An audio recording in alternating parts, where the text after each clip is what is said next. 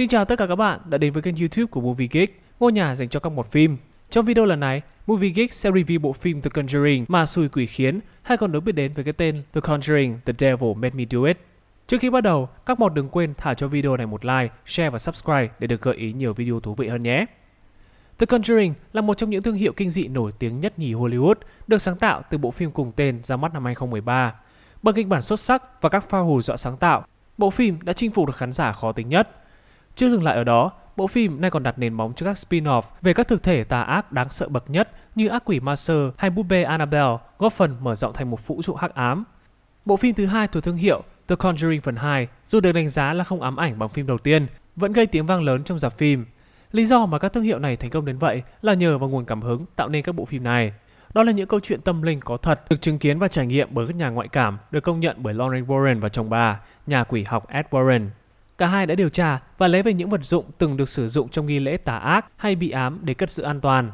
The Conjuring phần 3 cũng đã được xây dựng từ tập hồ sơ của hai vợ chồng. Đây cũng là vụ án nổi tiếng nhất của cả hai. Tuy nhiên, phần phim thứ ba dường như đã đặt thương hiệu vào thế khó.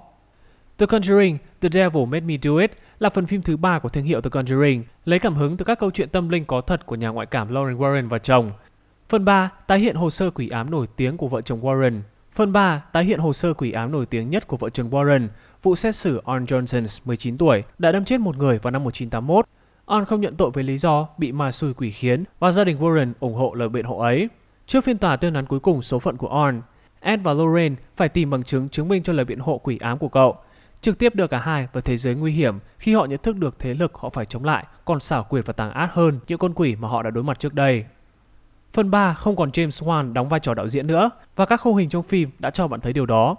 The Conjuring ma xui quỷ khiến rất khác so với hai phần phim trước và thật khó để diễn tả sự khác biệt đó. Người viết không chắc chắn đó là tin tốt, nhất là khi chiếc kinh dị của James Wan là thứ đã làm nên thương hiệu của The Conjuring. Phần phim mở đầu với một lễ trừ tà kinh điển trong The Conjuring, đó là lễ trừ tà cho cậu bé David Glazo, một trong những ca quỷ ám được Ed và Lorraine ngoài đời ghi nhận. Nhưng On, người có mặt tại nhà Glazo để phụ giúp họ chăm lo cho David, đã phạm một sai lầm khủng khiếp và cao thượng, làm kẻ thế chỗ cho David tội nghiệp. Từ đây, On rơi vào trong vòng xoáy bị hành hạ và xui khiến thực hiện các hành động tội lỗi nhất trong mắt Chúa, tự sát và giết người. Cũng từ giây phút On trao đổi với quỷ dữ, The Conjuring ma xui quỷ khiến cũng trở mặt thành một câu chuyện trinh thám diễm tình. The Conjuring ma xui quỷ khiến không thực sự có thể khơi gợi nỗi sợ hãi như hai phần phim trước. James Wan luôn biết vận dụng những các hiệu ứng âm thanh, ánh sáng và ảo ảnh một cách sáng tạo. Trong khi đó ở đây, các pha hù dọa có phần an toàn và quen thuộc. Cũng có thể chúng ta đã quá dày dặn để bị giật mình bởi những tiếng động lạ phát ra từ góc tối, xác chết biết đi hay các màn bẻ xương uốn nắn kỳ dị của cơ thể. Đó là chưa kể đến trope kinh điển nhất các dòng phim kinh dị như người đi xuống tầng hầm đen tối chật hẹp và một phù thủy đứng trước bệ thờ hắc ám. Yếu tố trinh thám nhận được sự yêu ái hơn cả. Ngay khi bước vào phòng xử án, Ed và Lorraine trở thành các thám tử lục lọi hiện trường vụ án để tìm manh mối. Họ chạy khắp nơi để theo các dấu vụ án tương tự, hợp tác với cảnh sát.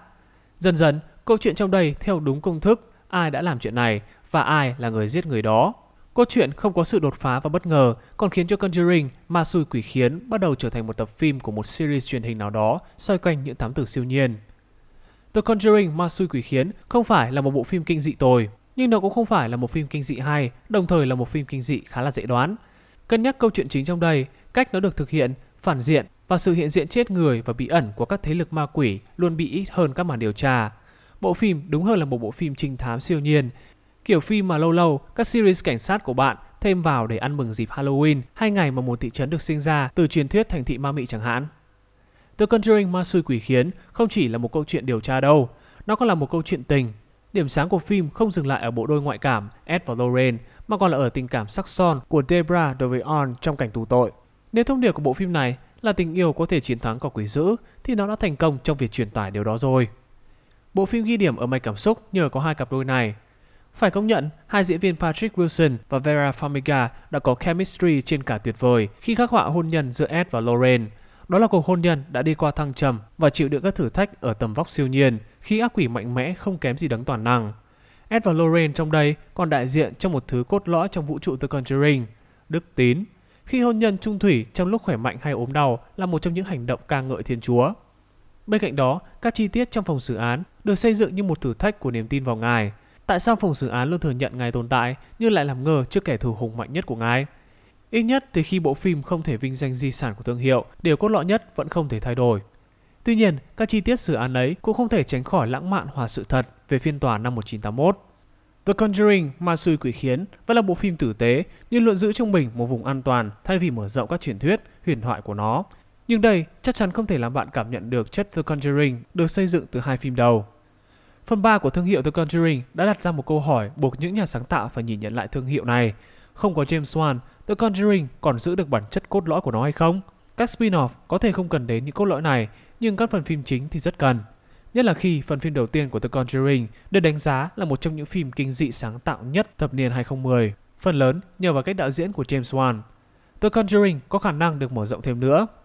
Tập tư liệu của nhà Warren vẫn còn dày chán, chưa kể đến các loạt spin-off ăn theo. Trong bối cảnh đó thì điều tối quan trọng là để James Wan quay trở về ghế đạo diễn hoặc đảm bảo cốt lõi của The Conjuring còn hiện diện dù có Wan hay không. Còn các bạn thì sao? Các bạn đã xem The Conjuring ma sư quỷ khiến hay chưa? Các bạn nghĩ sao về phần phim này? Hãy để lại cho chúng mình lời bình luận bên dưới phần comment nhé. Và đừng quên cho video này một like, share cũng như ấn subscribe để nhận được thông báo những video hấp dẫn.